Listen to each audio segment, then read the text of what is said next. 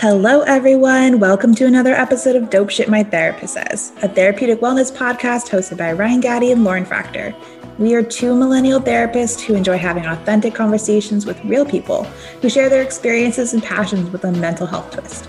Conversations that inspire discovery of self, insight into deeper spirituality, and alternative ways to support mental health and wellness. As a reminder, this podcast is meant for educational and informational purposes only all topics discussed on the podcast are from the viewpoint of our guests and their personal experiences. Information shared on the podcast is not a replacement for therapy, therapeutic advice, or medical treatment. Hello, everyone, and welcome to another episode of Dope Shit My Therapist Says. Today we have on Allie and Rourke from Finding Mr. Height. From her TikTok and Instagram, Finding Mr. Height, dating coach Allie is joined by her good friend Rourke to bring their positive and practical dating approach in podcast form. Allie's expertise and Rourke's 10,000 hours in the dating trenches allow them to tackle modern dating issues while helping listeners seek and attract the one that they're looking for. Follow along at Finding Mr. Height for even more content and find Allie's dating coaching programs at findingmrheight.com. We are so excited to have them on the podcast today. We find their content to be super relatable. And because I'm still in the dating world, I find Allie and Rourke's information to be helpful and just good content. So we really hope you enjoy this episode as much as we did. And we'll see you on the other side. Hello, Allie and Rourke. Thanks for coming on the podcast. Um, really excited to have you guys on. I just started following you and your podcast pretty recently. One of my friends was telling me that I needed to look you guys up, that you had really relatable content because I am in the dating world and so can completely relate to all of the bullshit that happens when you're on the apps and trying to navigate it. And I was instantly like, okay, they they get it. I totally love this. So I'm so glad you guys are willing to come on and chat with us. Yeah, we are so happy to be here. Excited. Yeah, I'm glad you're enjoying the content and that you're a new a new member of the Finding Mr. Height crew. yes, definitely. And I'm always sending stuff to Lauren, and she's not dating currently. She's well, she is dating somebody, but she's not in the dating sphere. Right. Like, but I, I remember it very well. So your content has been awesome. I just listened to uh, one of your latest podcast episodes, and I just feel like I'm sitting with friends, which is so great. Oh, we love that. Thank you. Yeah. Yeah. So tell us a little bit about where you're both from and how did you meet? So um, I'm originally from California. We're both originally from California um, different parts. But we originally met working together um, in a totally different life than now, like 10 years ago, um, and kept in touch. And, you know, we were both, oh, my cat's going to join us. Um, we, Logan, this is not the time. Um, we were both single and, you know, texting a lot as I started finding Mr. Height and, you know, relating to what was going on. And, and we thought, you know, let's, let's turn these conversations into a podcast. Let's see how that goes. And it's going. I'm dying at Allie's cat uh, right now. I recognize that this is an audio medium, but there's some very funny visual happening right now. it's, and it's totally relatable because I have a dog and she has made appearances visually and audibly on the podcast before. So that. totally get it. yeah. I usually set up in a different place and he doesn't have access to me, but where I am right now, he's like, ooh. they always sense that you're doing something important too and they're like oh i'm just gonna just gonna be a little distracting. Mine keeps making little grunting sounds on the floor like she's dying. Oh, of course yeah. I'm sure you don't take care of her at all. No. So that's funny because your guys' story is sort of similar to ours. Um, lauren and i are both from california. I moved to connecticut about three years ago.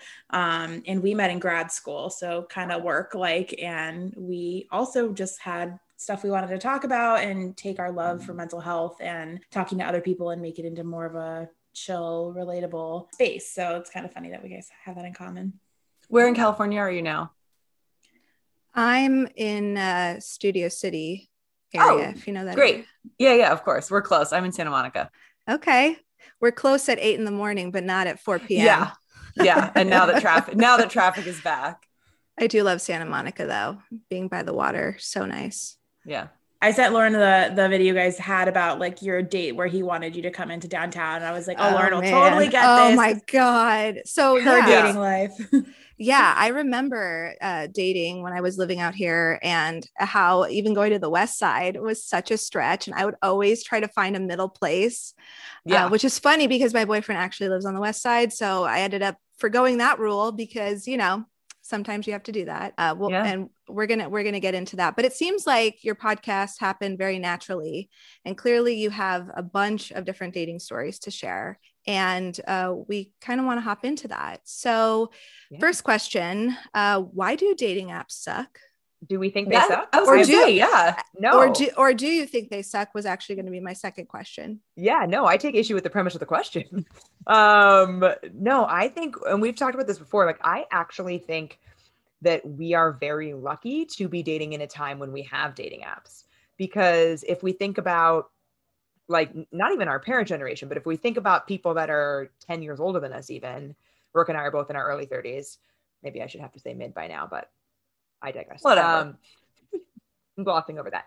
Yeah. But if we think about people that are even slightly older than us, they're the available people for them were was such a smaller pool than the available people for people who are dating now. And I I think that's a privilege. I mean, there are a lot of things that come along with dating apps that can be a struggle, but I would say that that benefit outweighs any of that. Uh, do you agree?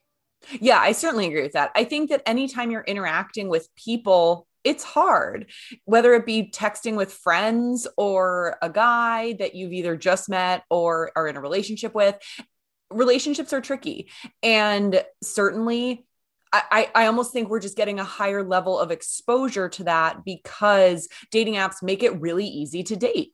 And so you're just having sort of more interactions with people. Some some are good, some are bad, and that can give it a bad rap. But Allie and I are definitely on the same page that pro dating app. Yeah. And I think that your your experience on a dating app, there's a lot of you get in what you put in, mm. You get out what you put in rather. And I think that we always encourage a really positive approach to dating apps because I mean, I know we've all seen the profiles that are all negativity and, you know, like say more than just hi or like, please be able to carry a conversation. While I totally empathize with the negative experiences that drives those thoughts, having that I think can be a self fulfilling prophecy, having those thoughts and, you know, they manifest themselves, I think. Yeah. Yeah yeah I, that, that perspective i think of you know it may not just be the apps it's really just the fact that we have so many more people that we're shuffling through where other generations and they're dating they're meeting people through things that already connect them like work or, or friends or family or going out and doing things. And so on the apps you don't have that. You're not starting off necessarily when you swipe on somebody with the premise that you already have something necessarily in common or that like really that connects you so, more so than just them saying like oh i really like to go hiking or something yeah. along those lines. Absolutely. Do you feel like there are certain apps that get it more right than others on helping people navigate that process? Definitely. I think that i think that the more apps that facilitate a little bit more conversation so i think hinge did this best first um, with a better user base. I think OKCupid has probably been doing it the best for a long time, actually, in terms of like the amount of conversation starters that they're providing. Unfortunately, they're kind of fighting an uphill battle in terms of their user base. But I think that apps like Hinge, like Bumble, are, if you take it, are providing much more jumping off points for conversations to start. I'm curious, uh, Rourke, on your opinion for LA dating. Have you found one app to be better than the other for you personally? I use both Bumble and Hinge, and my relationship to them sort of ebbs and flows. I find that I have I have much just sort of higher engagement rates on Bumble. I find that I get more I get more matches, I have more conversations, and I'm not entirely sure why because I think there is substantial overlap where I've matched with a guy on Hinge but then we've talked on Bumble. It's like very strange. I can't figure out how the same group of people are kind of acting differently or why the app is not generating sort of the same level of turnover. Um, maybe it's because for Hinge to be free, you get stopped out after a certain number of swipes, whereas Bumble free, you do not. Is that correct, Allie? Yeah, Bumble you do eventually. Okay. But it's not it's not nearly as much as Hinges. But I wonder for you, Rourke, if you have more success on Bumble, because I think this is true for me, because you're consistently starting the conversation on Bumble and you start the conversation really well. Oh, And- interesting. On Hinge, it's a combination. I know that you do comment on people's photos too, but Yes, I never only like. That is my No. policy because I expect that in return, so I have to then live it. agreed, same. But I feel like for me on Hinge, when a guy is starting the conversation with me, first of all, they're usually just liking because most people, that's just not just a guy thing. Most people on Hinge I found through my like coaching clients are not commenting. Mhm. But I think the conversations I have on Bumble are better right away because I Mhm. start them. Mm, That's super interesting. Yeah. That makes a lot of sense. I don't know why my brain didn't go to that place. My first instinct was like, I almost feel like Bumble's a little more inviting because of like the color scheme and like the way, like just the mm-hmm. visual aspect of it. There's like a little bit less going on, and like you kind of, you know, and where on Hinge it's like there's kind of more, and then it's just like this white background. I don't know why that was my first thought of like just like visually appealing and feeling more comfortable staying on it longer. But that is true on Bumble. You're you're you're starting all the conversation, so you have more of a chance with that person interacting. I also think there's a hesitancy, and I, I hear this from people all the time when they're getting back out onto dating apps. There's a hesitancy with Hinge because you send a like to someone or a comment to someone not knowing if they like you. So it's you have to put yourself out there in a sense, even though you don't have to like observe the interaction. Like I don't have to see him seeing my like and saying like "Mm, no, Right. um, but you still have to send that like. And so there's more of a tendency on Hinge, I think, to be passive because you can be passive and just like let likes come in to whatever degree they are. But on Bumble, you can't be, but you also don't have to put yourself out on a limb because they will only know you like them if they also like you. Right. Mm. That makes a lot of sense. Have either of you tried Coffee Meets Bagel?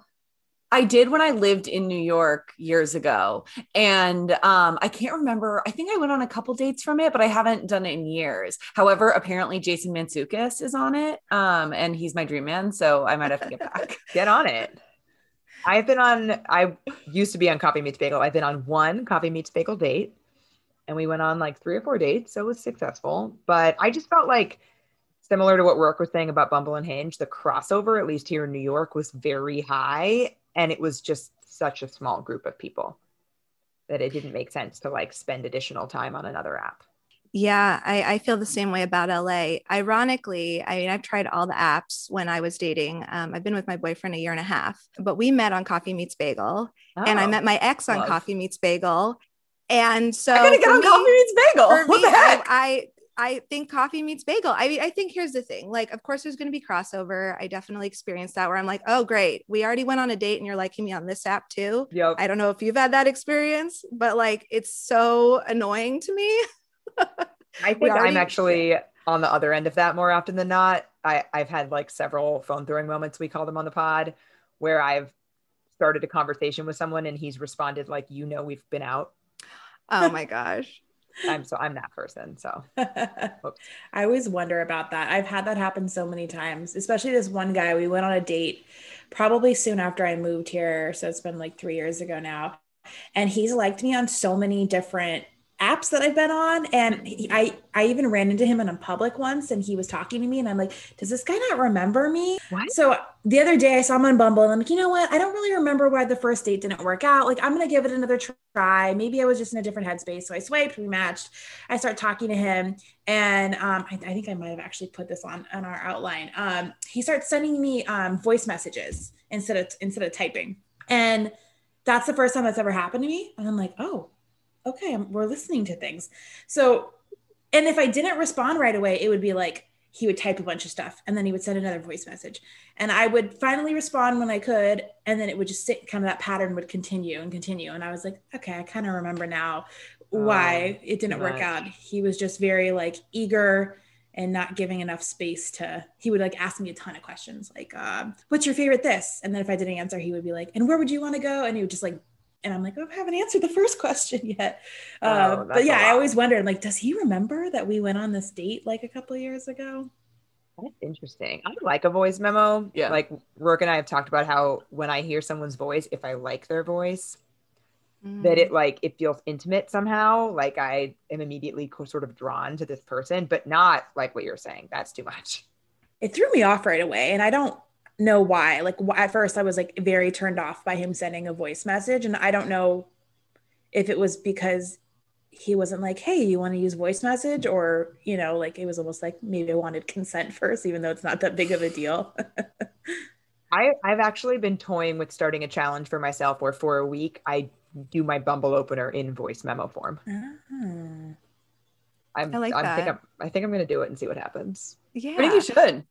Yeah. One, All right one of the best parts about dating um, when I was on the apps, and you know, I personally I have a love hate relationship with the apps. Um, obviously, when I was dating, but I had almost every date I've ever been on, except for two, through dating apps.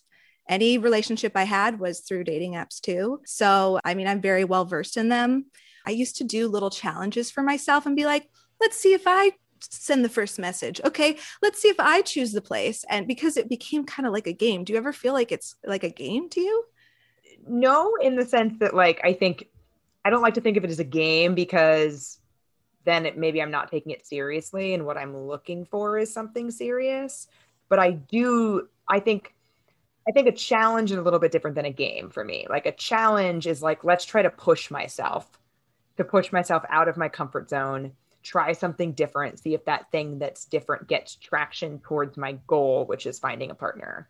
Um, whereas a game, I think, has like a little bit more of a casual aspect to it. Yeah, I, think? I, I personally am going, am challenging myself to ask somebody out in person once a week, and I'm terrified. I'm not doing that. I almost did it, Allie. I almost did it today. I was studying Almost. I I, well, because he walked away. Um, so it didn't seem like a good option. I was studying outside and I have a bunch of stickers on my laptop. And um, I love to cook. So a lot of them are food related. And I noticed the guy looking at the back of my laptop. And so I assumed he was looking at the stickers, whatever. He gets up to leave and we sort of make eye contact. And he says, I really like your stickers. And I said, Oh, thank you. And he said, Do you work in food? And I said, No, I'm a lawyer, but I love to cook. And he's like, Okay. And I was like, Are you just looking for a chef then? Like, what is apparently he did not want to date someone who doesn't work in food. So he moved along. But, but yeah. That was I was close. You were close. I'll push it over the edge next time. Yeah, you got this. he did not like that answer. yeah. that is hard. And well, I didn't do it in person, but we did um, an episode with Case Kenny. Do you guys know who yeah. Case Kenny is? Yeah. Yeah, he's the um, one and, who puts up with the post-its. Yeah. Have you seen that? Oh, yes, yes, yes, yes. He does the podcast New Mindset Who Dis. Mm-hmm. So he encouraged me to ask out this guy that I, I like at work, and I have not done that in a long time. Um, and although I wanted to do it in person, like the, the moment was just never right. Like a, I work at a high school, so a student would come up like right at the wrong moment or whatever. So I, I got impatient and asked him out over Instagram um, and basically got rejected. So now I'm trying to heal so I can try to do it again with somebody somebody different in the future. But it's scary. It is but I'm I'm glad you did it. I am glad you did it. That's awesome. You shot your shot. Thanks. Yeah. Thanks. I did. I did. I tried. Hopefully one day he'll he'll like me back, but hasn't happened yet. so when it comes to dating profiles, what in your guys' opinion is like the best way to start out building your profile and kind of representing yourself in a really positive way? Oh, there's so much. Um, I do a, I do a whole like coaching program on this. Um, I think that it's all like we were saying about the negativity thing, it's all about framing things positively and also being about you and not about the other person. So like nobody wants to see a profile that's like be this, be this, be this, like oh you're already telling me what to be and we haven't even met. Um so I think those are like kind of my first two pillars is be positive and focus on you. Rourke, what do you think?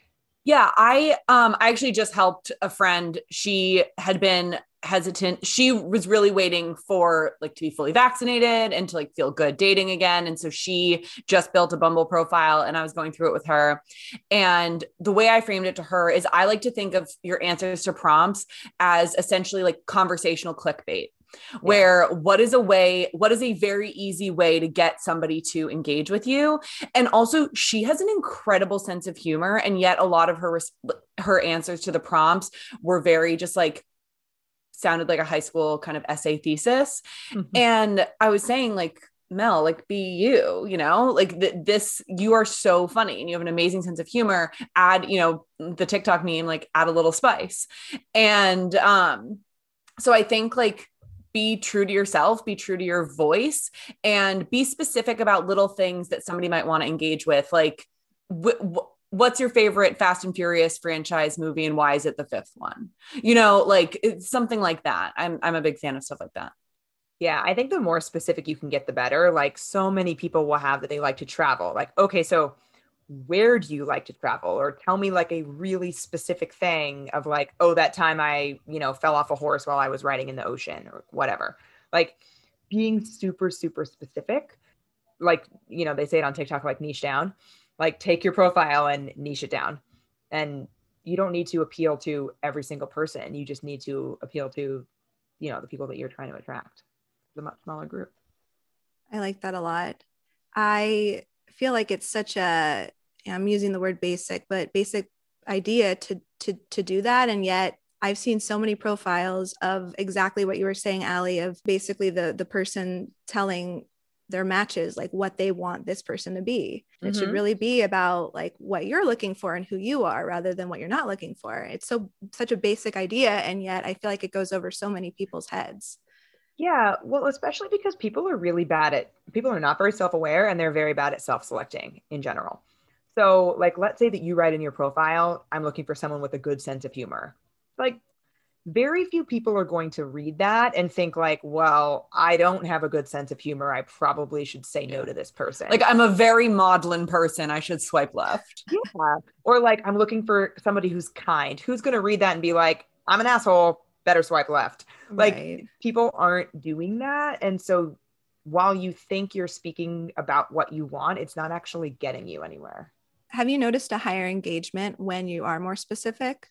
Oh yeah, because like like the example that Rourke said, the Fast and the Furious movie, like somebody's going to pick up on that. I like to ask direct questions in my prompt, um, like, do you want to do this, or you know, what would you pick between this and this? Things that make it really easy for somebody to just answer the question and now you've started the conversation for them sort of even though they're technically starting it yeah i i have in my profile the prompt is um i think the on hinge the one i use is um i get along best with people who and then the version on bumble is um will get along if like it, yeah. they're very similar analogous ones but and then it's two like internet videos that I think are very funny. And so a lot of people will Google them, watch them, and then say like what they think or like, I remember that SNL sketch. It's so funny or, you know, whatever. So like, I, I think stuff like that, like this TikTok meme or just anything like that is a good place to start.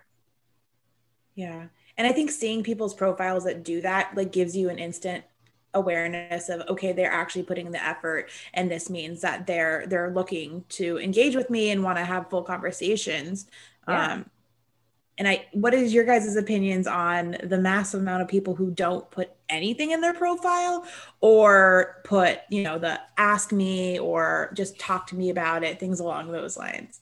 Do you find those to be instant red flags? Those are two very different things. Somebody who didn't put anything in their profile for me it's like i'll still match with you if i think you're cute and i like what you're what's going on in your pictures and i'll start a conversation and if you are continue to be dull like your profile was then we won't stop speaking the other one so that to me is not a red flag it's like a we'll see the other one of the like ask me or those kinds of things it's not a deal breaker per se but i think that's actually worse because the amount of time that they spent writing ask me, they could have written something else. Totally. That's so true. And really funny, actually, when you think mm-hmm. about it. Okay. So you match with someone and, you know, you're chatting and then they ask you, what are you looking for on here? What do you say? Wow, you're asking all the right questions for this podcast. Yeah. Well, we have well, strong stances on this. I, I will we have say, very strong stances. I mean, this. Ryan and I have been dating uh, for a very long time, and we've been those girls who, you know, went out of our way, tried the apps when people were afraid and couldn't do it. So we we uh, feel you on that. Yeah, Brooke, um, you want to take this one? Yeah. So first of all, we please ask uh, the listening audience do not send that, especially as an opening message. Yeah, um, yeah and uh so we are we are against that. Obviously you cannot control for receiving it um unless you can like incept somebody but i think that that question is not going to get you any or I, I think i speak for the pod as a whole. That question is not really going to get you what you want um unless the like the, there are badges on Bumble, right? That say, I don't know, in a relationship yep. or not, or is searching for a relationship. Um, ooh, yikes. Anyway, um, and um, something casual, whatever. Hinge, I can't quite remember what the options they, are. are. They there? don't have any looking for options. Interesting. Okay.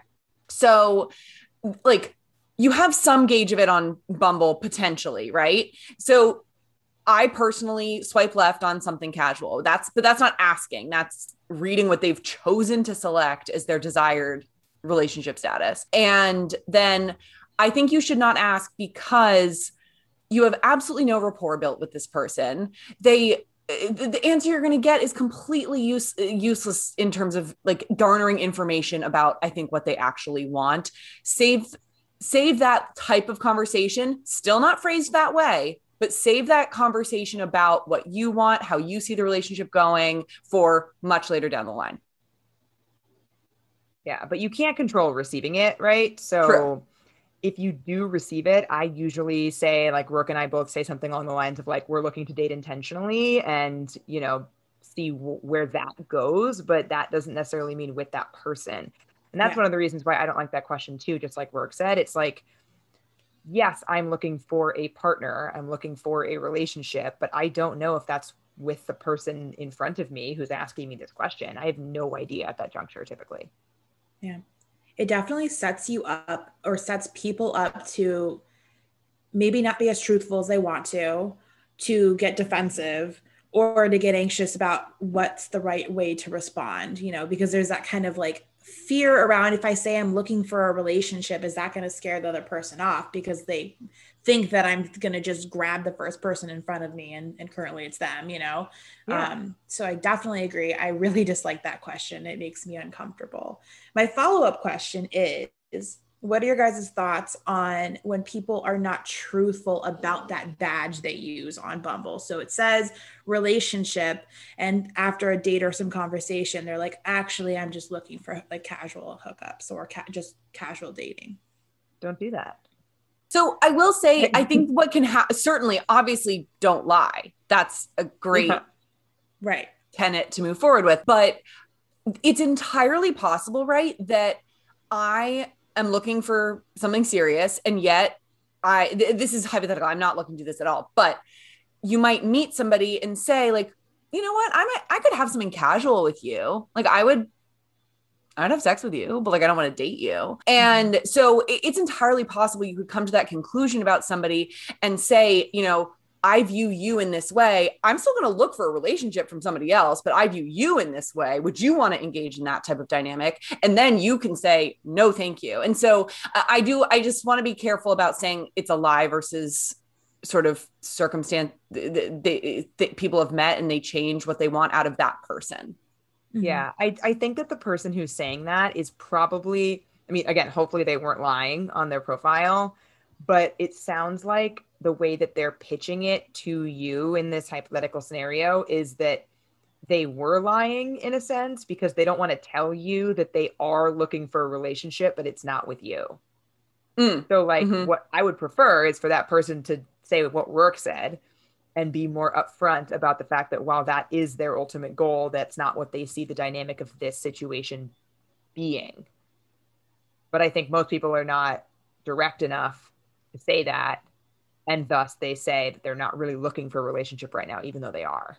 Mm-hmm. abstractly. Yes. Thank you for adding that. That's that's good. Yeah that was one of the hardest pills to swallow in learning how to date online was seeing something like that going on a date with someone them not communicating that they're not interested in you and you just having to figure out for yourself that that's they do want a relationship but it's not with you. Our follow-up question to that one it's so funny it's like naturally progressing the way that we uh, intended. When it comes to ghosting and we could talk about ghosting forever but like why do people why do you think people find it so difficult to just tell you? They're no longer interested in dating you. We both work in the mental health field. We could talk about it from a mental health perspective. Obviously if we're if we're just talking about ghosting and saying well obviously these people don't have self-awareness or you know fill in the blank. But i'd love to hear your thoughts on on why you think people ghost instead of just being honest. I think Allie's Allie should take us to church on this one. We did a whole episode on this actually. It's called The Disappearing One. I don't remember the episode number off the top of my head, but I also have a bunch of text scripts about ghosting. Um, I write text scripts, which are basically like frameworks that people can use in what could be anxiety inducing. Thank you, episode four, um, The Disappearing One. That people can use in what might be anxiety inducing situations, like they aren't interested in somebody anymore but don't want to ghost them, or they have been ghosted. Um, but, but getting at your question, I think people ghost because it is the easiest socially acceptable option because we have accepted it as a society, given that most people don't call it out. And not calling it out is tacit acceptance. So even when people say, like, oh, I, you know, I hate ghosting, you know, it's unacceptable, you've accepted it by not saying anything. So I think the best thing you can do in a scenario where you've been ghosted is call it out. Actually did a challenge for myself. I'm using the word challenge a couple dates ago because I had two guys back to back that I had amazing dates with in my, my mind. Like we just really hit it off. It felt like it was really going somewhere. We had a lot in common, made out, like it was great date. And then nothing afterwards, like no text message, nothing. So because of like the the whole like oh we kissed and all that like i'm like you know what i think i'm gonna call out and see what's what's going on here and say mm, I feel like I deserve at least you telling me you're not interested. So I did, and I got responses from both of them. The first one made up an excuse as to why he didn't respond, like, oh, I thought I sent you a text message, blah, blah, blah, blah. And then, you know, kind of continued to like slowly fade out again. That's the second one didn't respond. And then a week later responded and was like, you're right. Basically, I was a shithead and I really want to apologize for my behavior. And I was like, thank you for okay. at least accepting the fact that you could have made a different choice in how you behaved. So I was yeah, proud of myself so, for that. Yeah, good for you. So after both those dates, you had reached out to them and never heard back. Yep. Yeah, that's ghosting. So I often the reason I ask that question is because a lot of people, mostly women, will say like, "I never heard from him after our date. He ghosted me." I'm like, he also never heard from you, right? So no, he didn't. Yeah, it like, has to be you have to try to engage again after the date. So that person's like, oh, they go, you know, if they're you're both believing that you ghosted each other, but really no one took the initiative to reach out. No, I reached out to both of them and just, you know, said, Hey, how's it going? And then silence. Yeah, well, good for you for calling it out because I think that people think that it's and I actually I did a like I did a video recently on like declining a date that you've already agreed to or declining a second date after you've been on a first and so many people commented that they would rather be ghosted than receive that message. And I think that that just speaks to how we as a society have have just had this like ingrained fear that people aren't going to like us. That if somebody doesn't like us, it's there's a problem with us. Meanwhile, like not everybody should like you. That's a problem actually. If every single person likes you, that's an issue. Because uh, in my opinion that means that you're like changing who you are and ingratiating yourself to every single person because we shouldn't click with everybody, especially not romantically. Like chameleon dating vibes. Yeah, exactly. Like if every single person thinks that you're their person, there's no way. That's not possible.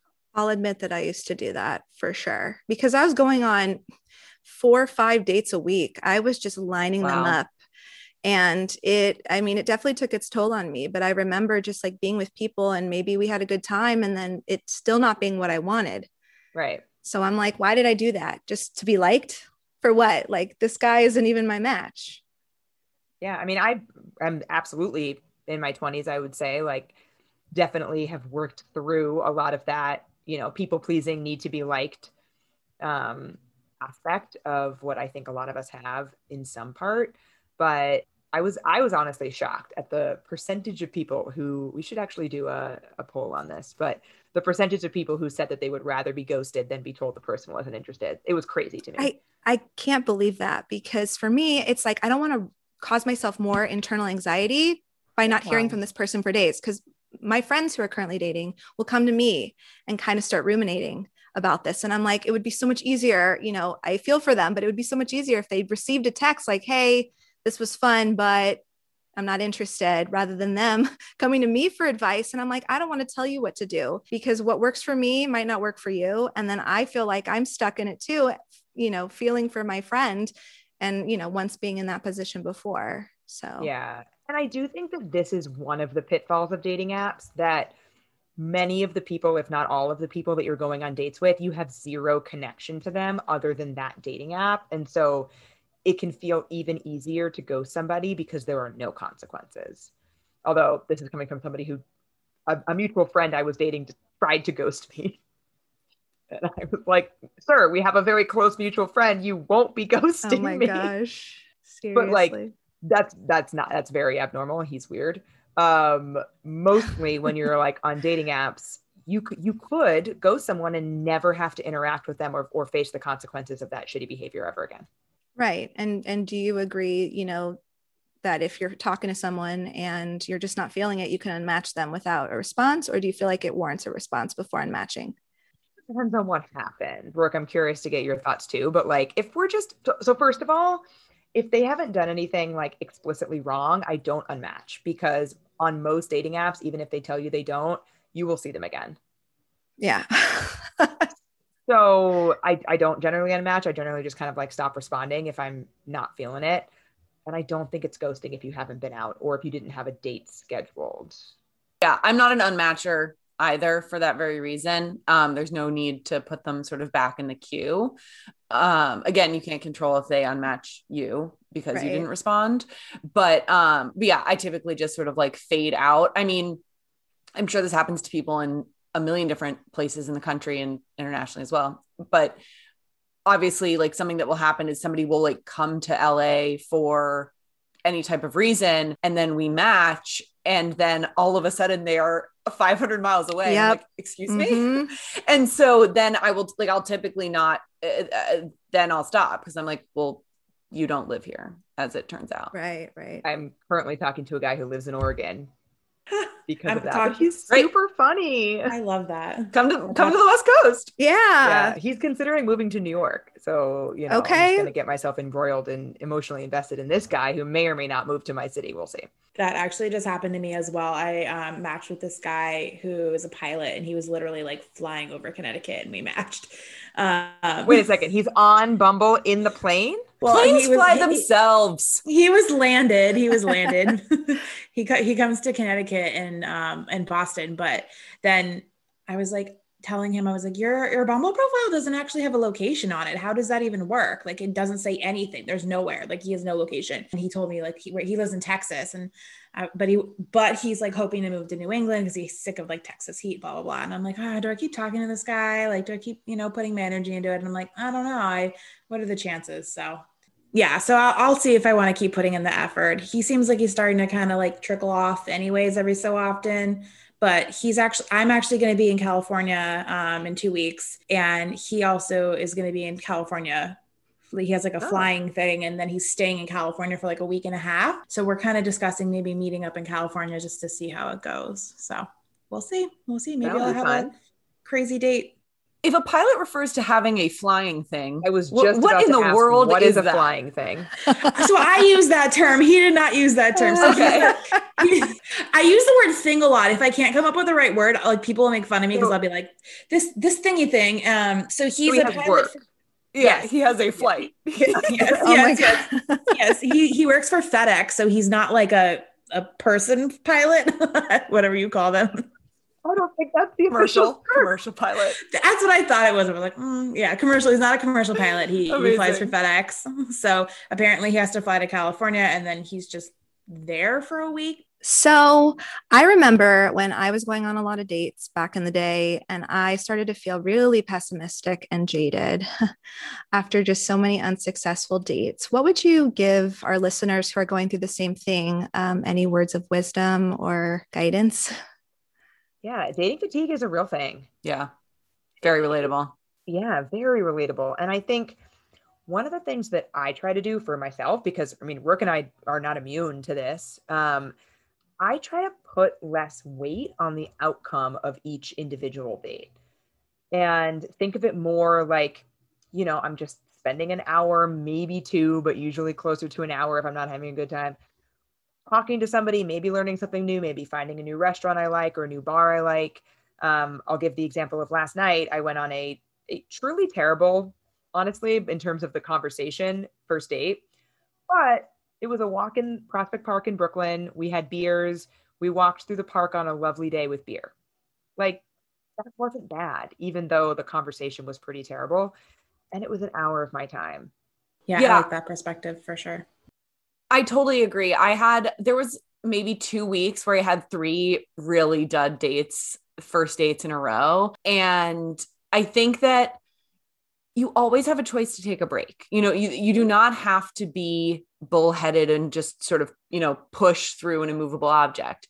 However, I do believe that there's a part of this that is I hate to use the word, but a numbers game where you just sort of do have to keep putting yourself out there to get the result you want. And to that end, I often find that if I have a couple bad dates, very soonly after there will be like somebody on the app that's like just great banter and all of a sudden i'm like oh this is fun again. And it, it just because each one doesn't have so much weight to Allie's point i can very quickly flip back into excitement because the downturn wasn't that bad. And so yeah i think that you know take a break or keep going. I think both are incredibly viable options. Yeah, I agree. I'm not really one for breaks, but if that, um, I take breaks in the sense that like there'll be times when I'm just not swiping as much because it's just not as top of mind for me to open the app and swipe. I'm not one for like, you know, deactivate my account or hide my account type of breaks. That really hasn't worked for me as much. Yeah. When it when it comes to our like our listeners who have, you know, more anxiety or, you know, are dealing with some mental health stuff, and you know this can kind of like really weigh on them for different reasons you know what are your guys' opinions on mental health when it comes to dating? Should you bring it up at some point? How do you guys think that like bringing that into the conversation would look in a, in a positive way? Yeah i mean i think it, it can very much depend on what we're talking about um, in terms of like the scale the gravity you know all of that. But i think that in general, like mental health has been is at the forefront i think of conversations and out in more of a an acceptable sphere if you will more than it ever has been. And i think it can be more of a i don't want to say casual conversation per se but i don't think it needs to carry this big weight in terms of talking to somebody about mental health in general. Like i go to therapy i usually mention it on a first date. Um, i know Rourke and i are major therapy fans. Um, yeah, Rourke, what do you think? Yeah, something that actually came up on an episode for us recently is the idea that just because you are comfortable in something about yourself doesn't mean that a person has to have access to that information equally to you. And so, even if you've made peace with your anxiety, your depression, anything like that, doesn't mean somebody is owed that right away. And so, I think it can really this is a it can really be a personal call here where it can come out on a first date. It certainly doesn't have to. If you want to wait and build some trust and then share that, you know, you have like I've I've definitely dated somebody who revealed once we were exclusive that they take SSRIs or other anxiety medication and I please like 85% of the people I know do. I was like, cool, what else? And so, like, for me, that's no big deal at all. And, but I'm sure other people have had different reactions. And so this person wanted to wait until they felt like there was some stability in our relationship to kind of reveal that about themselves. And I think that's totally fine. Yeah. And I also will say that when you're thinking about sharing something with somebody, I would think about what are there things that you are going to be asking of them from a needs perspective potentially driven by this thing that you're sharing that they aren't going to know until you share it with them? So let's say that you you know have anxiety surrounding certain aspects of dating or communication. You don't necessarily need to share the driving piece behind it in order to share the need that you have. But what you can't expect is for somebody to understand a need that you have without telling them. Yeah. I think that's a really great point.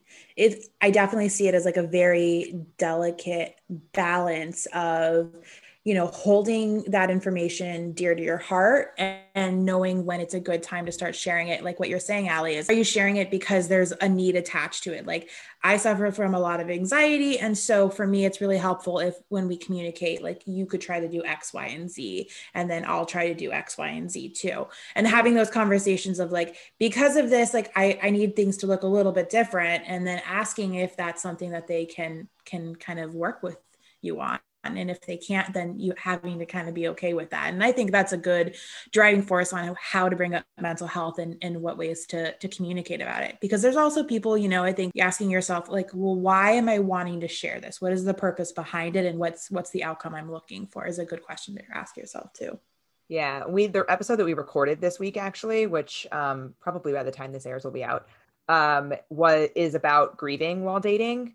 And i think that that ties in really nicely to what you're saying, Ryan, because so my dad passed away a few years ago. And so we talked about like when I share that and and what needs of mine have shifted due to that experience. And i think that that is exa- it's exactly that. It's that i do have needs that are slightly different. I have some like fear of loss type of stuff from that. Not as much anymore now as i did right after it happened but i share that because it has needs attached to it this is very intentional. I'm just listening and i'm like wow it's just so like nice to hear of of someone who is an intentional dater. I mean both of you just like the the self-awareness that's behind it um, because and that of course comes with learning maturity age mistakes you know learning from those mistakes. But to your point Allie I mean it really the the need for sharing information makes a lot of sense I've never thought of that that way of like why yeah. you're sharing yeah people what are mind mean? readers you yeah. know and and I will say I appreciate you saying that about our self-awareness but I I will say that that doesn't first of all it hasn't always been that way but it isn't even always that way now with new things that come up so I shared on the pod that we recorded this week that I met a guy like three weeks after my dad died and right before his funeral. And we call him the aspiring sober vegan, this ex of mine.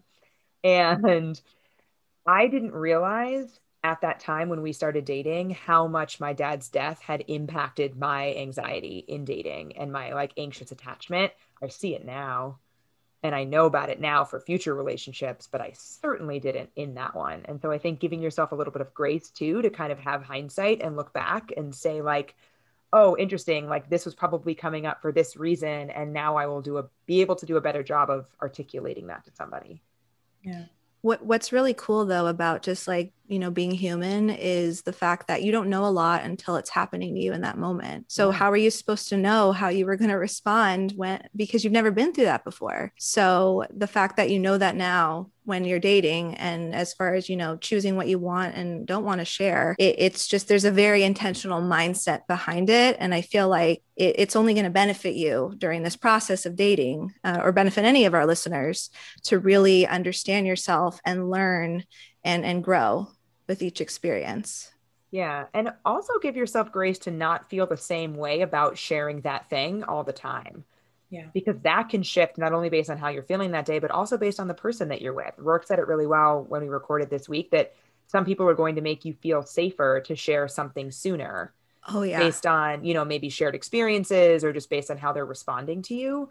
And so, even if it's something that you're always comfortable sharing, it's okay if you, for some reason, feel like you aren't yeah trusting yourself with that for sure mm-hmm. and um it's really makes me think about one of the relationships I had, you know, a couple about a year and a half ago, and I went through some a big grieving process. I lost my dog, and my one of my best friends' child died all in the same week. And I was dating someone at the time. It was really early on. It was like we'd been dating for about a month or so, and I had revealed like a, a couple weeks before that that I dealt with anxiety and depression, and sometimes that's going to impact the way I interact in some ways. And so um, we had that conversation and then when that trauma happened it was almost like i learned about him that that was not something he was able to show up for me with mm. and that was a huge learning experience for me of like okay this is my first or second try kind of starting to have these mental health conversations with people I'm dating. Um, and now having to accept that there's going to be times where people are going to have to be like, I'm sorry, I just can't. And being like, okay, that just means you're not the right person for me and taking that and moving, moving on. Yeah, absolutely. Not every, you know, not everybody is going to be able to meet your needs. And also one person isn't going to be able to meet 100% of your needs. And that's okay too. Yeah, absolutely. Are we ready for our little game?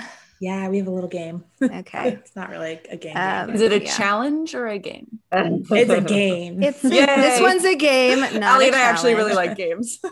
Okay, good. So this is a red flag or green flag. So we came up with a few different questions um, and would love your thoughts on if you think it's a red flag or a green flag. If a guy or girl says, I've never met anyone like you before, or you're not like other girls or guys, Um, that's a red flag. I've talked. I've talked. yeah, about that's a red flag. I was going to say, Yeah. Allie has spoken extensively on this topic. Go off. yeah. People also Yeah, have we- major feelings about this topic. Yeah, we put it in there because I listened to your stuff on it and I wanted you guys to be able to share about it on ours if people who don't follow you and hopefully they will follow you after this. Yeah. Um, yeah, hopefully. Um, so I, I came out of the gate hard with red flag because it is not a green flag, but I don't know that it's necessarily that binary in the sense that I don't think the question itself is necessarily a red flag, but I don't like it um, because it's meant as a compliment, right? When someone says, you're not like other girls, specifically that one, I really don't like. Um, and if it's a compliment, that must mean that other girls are not good. So if being not like other girls is a good thing, that means that the thing you're being compared to is not. And so it's inherently sort of putting down the rest of this group. And I don't take kindly to that. Um, but I also think it's a lazy compliment because can't you tell me the things that you love about me that you find different from other people? Why do we have to just say that I'm different? Feels lazy. So I think that I agree the the literal not like other girls is concerning. I think if somebody said to me, I haven't met somebody who's able to perspective take like you before. I'm okay with that. Yeah, it's specific and I also think that I think that there has been either via movie, TV, whatever, there has been training that people like to hear this. Mhm. And so there is a chance that this person is just being sort of performative. Like, isn't it, this is a compliment, right? Like, you're not like other people that I've met or dated. And so I, I'd like to give some like kind of grace around it. And so that's why I do think I, I don't want to say it's like, you know, red flag. This is very concerning, you know, ears up, but like pay attention to what else, what other feedback this person's giving you. Yeah, because the other thing, when are they saying this, is another important thing because that phrasing or feeling or communication really early on can be very troubling if they are like that can get you into like a love bombing space. If somebody is trying to put all of this significance on this i don't even want to call it a relationship but on this you know fledgling relationship and you don't even know each other and they're using really vague like rourke said like oh i think that that's a good thing to say like really vague things to make you feel like they're extremely invested when really the reason it's vague is because they don't know you that well and can't give you a specific compliment Yeah, love all of that. Okay, our second one is they ask you out on a second date while still on the first date. Hmm. this is entirely contingent on if you like them or not. Um, I do think, I think in general, this is a green flag in that if I like them, I would think this was amazing and would totally want to set it up. And then if I didn't like them, it's not a red flag. It's just an unfortunate thing that I now have to deal with. Yeah, it's funny that you asked that question because I I do um, ask many things on my Instagram on Fridays, and for the listeners, we are recording on a Friday, and I got this question today, and I haven't answered it yet. Um, so I'm actually going to film. I it's on my list to film tonight, and somebody asked it, but it was phrased as, "Should I not do this because is that overwhelming and pressure filled?" oh, nice. And yeah, it was lovely. Um, I don't have very many male listeners, but the ones that I do have are quite engaged and lovely, and he is one of them. And so my thought of what to respond is I think it's great to express interest in going out again. I think where it can potentially feel pressure filled is if you're like literally saying, Hey, let's do this thing. Like you're trying to plan the second date on the first date if you are not 100% sure that the other person wants to do that.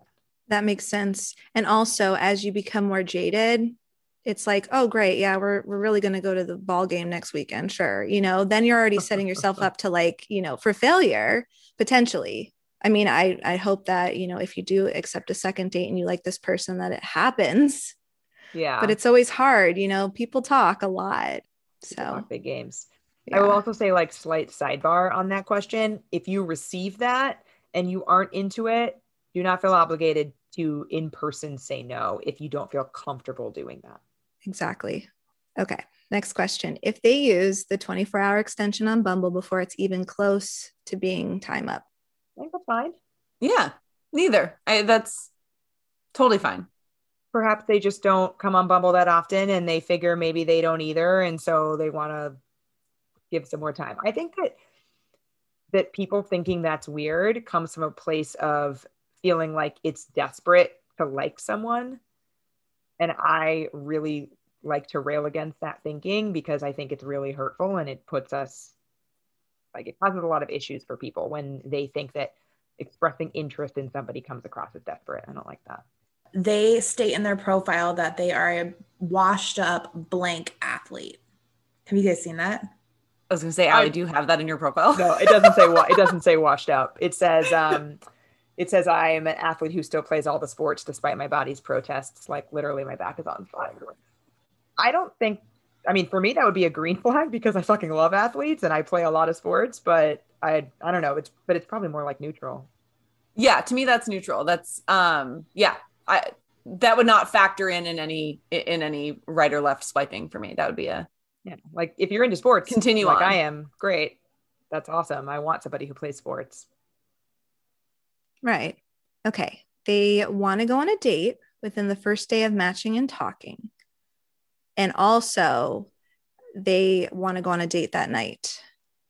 Oh, that's very different. That addition changes it because I think that you could exchange a fair amount of messages in the first day such that you would feel Right. good about accepting a date.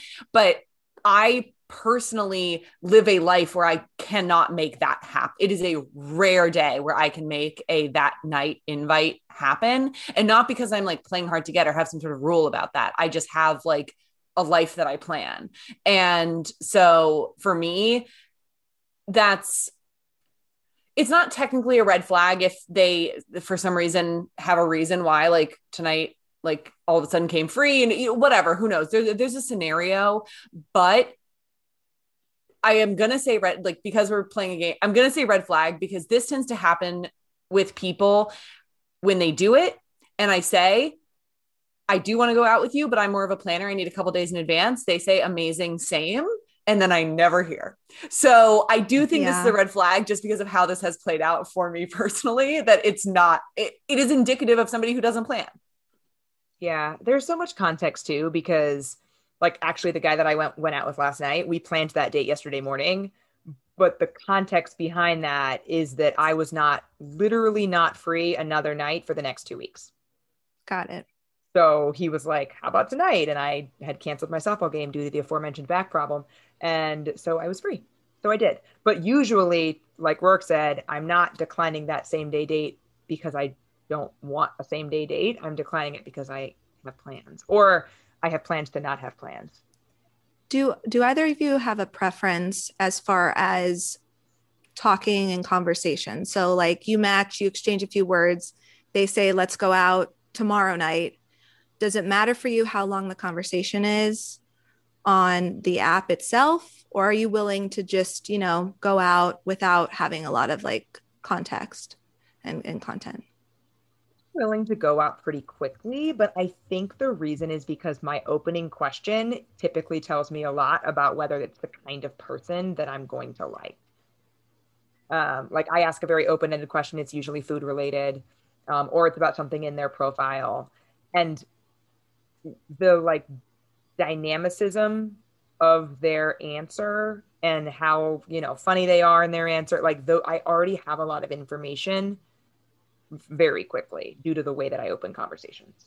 Yeah. I similarly like to, I, I just want to get in person relatively quickly. Yeah. And so I like, let's see if we can have a little banter let's see if we are both participating in the conversation and then let's you know make it happen and um i, I think what Allie and I've talked about on the podcast before is you can create a story about who this person is that they are not at all, either getting your hopes way up or they somebody can preclude themselves because maybe they're not amazing over text. Um, Lauren, I know a lot of like comedy writers in LA, and some of them are yeah, and some of them are often very socially anxious in person, but are amazing over text. And so, as like their friend, they often come to me and say like, "I'm not I have this like incredible text and then everything kind of falls apart when we meet and i'm like mm. yeah that's right you're creating this sort of impression about what you're capable of but yeah anyway so i, I do like to get in person relatively quickly yeah. yeah. I've actually been on a lot of dates that happened immediately because one of my main questions that I ask is we're out to dinner. What shared appetizer are you lobbying for?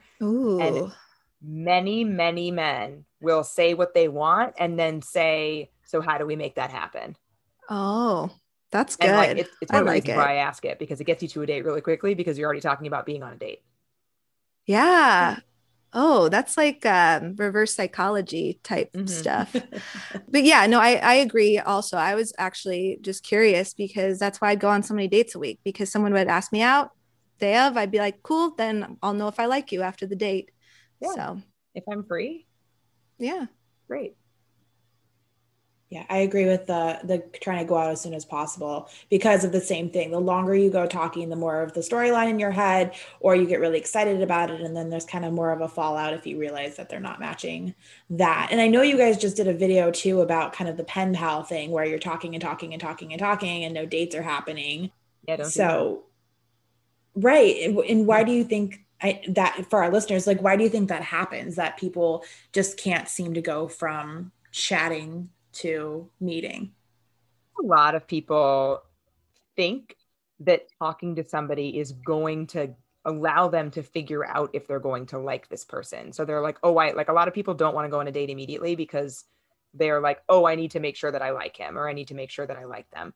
And but you you can't do that via text message. But then it's like once you have this momentum going on text, how do you break that? You know, like at, w- at what point you decide to go out and it just becomes this inertia thing that never happens. So this last question it's not a red flag or green flag but I, I, thought of it today because i feel like it's such a hot topic. They do not confirm the day of for the date. Is it okay for you to confirm the day of for the date or do you just show up without confirming? The reason i ask this is because one time that happened to me and i got stood up. So if i don't get a response i get nervous I oh, never yeah. show up without confirming. Wow. I would absolutely text like I always text, hey, like see you at seven at this at this place or you know, whatever. And if I don't get a message back until like honestly, if I don't get if I don't if I hear it like 5 p.m., I will often say, like, oh my gosh, I, I didn't hear from like I wake up at like six in the morning.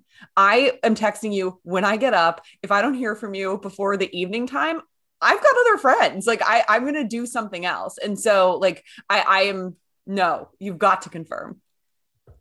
I'm a little bit more, I have a little bit more of a grace period on the timing. Like it's more like I'm assuming that we're going out. Like I'm not gonna make other plans. Fair. Okay. But I'm I but, sorry. I'll say uh, it. I'll say it but I do think confirming is important. And like I I did it with my date last night. I hadn't he was working until like right before we were going to meet up. So that's why he hadn't texted me yet. But I just texted him to say, like, hey, we're still on for six, right? And he wrote back right away and said, Yeah, definitely. I would not have left my apartment until I got that reply. Makes sense. Do you feel like it's okay for the the woman in a heterosexual relation or couple uh, to reach out first? Absolutely. Okay. Yes. See, those are the things that this is why we need your wisdom because I feel like there's so many women specifically out there that go, Well, I haven't heard from him. So I guess dot, dot, dot. And I kind of want that perspective to change. Like you need to take control sometimes of things, not because the guy doesn't like you or isn't interested in going out, but because he doesn't think that way. He's assuming you're already going out. Yeah. And I think that there's, there is something to be said for wanting to date someone you know, of any mm. gender who is able to take init- initiative, make a plan, be communicative. But when you're talking about confirming a first date, I don't think we're there at that threshold yet. And that can be the kind of thing where, you know, you kind of suss that out as you get to know someone of, you know, are they the kind of person that is going to leave me hanging all the time? Or, you know, did they have a crazy busy day on the day we had our first date and hadn't had a chance to confirm with me yet? And to your point, Lauren, they just assumed that we were going out because we had said we were going out at this time and they didn't think they needed to reconfirm. Mm-hmm. Yeah, it's all information. I try to like remind myself that mm-hmm. like all of the early dating, everything is just information for you to kind of to cipher through and then start making conclusions based off of it after some time. Yeah. And I do think it depends on like when you made the day plan. Like if we if we talked the day before and said like okay, I'll I'll see you tomorrow at 7, then I probably wouldn't feel like I had to confirm with him that next day, like a mere 12 hours later, that we were indeed going out that night. But I also am a big proponent of not talking too much before a first date. Like, let's say you confirm that you're going on a first date four or five days from now. I don't like a whole lot of texting in between for exactly the reason that Rourke said that you can build somebody up in your head. So then at that point, I do feel like the reconfirm makes sense. All good points. Thank you so much, ladies, for being on. We had such a good time talking. I mean, honestly, I could talk about dating every day for the rest of my life. it's just like endless, you know, we'll never stop. I appreciate your perspective today. And it was just great having you on. It was so nice to meet you guys. This yeah. was lovely. Great to meet you guys. Yeah. And hopefully, um, you know, since we're all California based, born and raised in California, um, yeah. maybe one day we'll all be able to meet up in person and swap uh, more dating stories. That would be so Love fun. It. How can our listeners connect with you on social so media? Our so our podcast is called Finding Mr. Height the podcast. It is anywhere that you find your podcast, Spotify, Apple being the two main ones. Um, and then we are on Instagram at Finding Mr. Height. Um, and we I post there about my dating coaching as well. But these days, honestly, it's more podcast material because uh, there's so much fun stuff to post about. And that's on Instagram and TikTok. Awesome. Thank you so much for sharing and thanks for coming on again. Thanks for having Thank us. Have a great night. Thank Bye. you. Bye. We hope you enjoyed this episode. If you like what you're hearing, please subscribe to our podcast on your favorite platform. And if you feel called to, rate and review and share with the people in your life you think would like us too. For more info on this episode, check out the show notes. And as always, you can find us on Instagram at dope SHT Therapy Pod and via email at dope SHT Therapy Pod at gmail.com. Thanks for listening and check back soon for more episodes.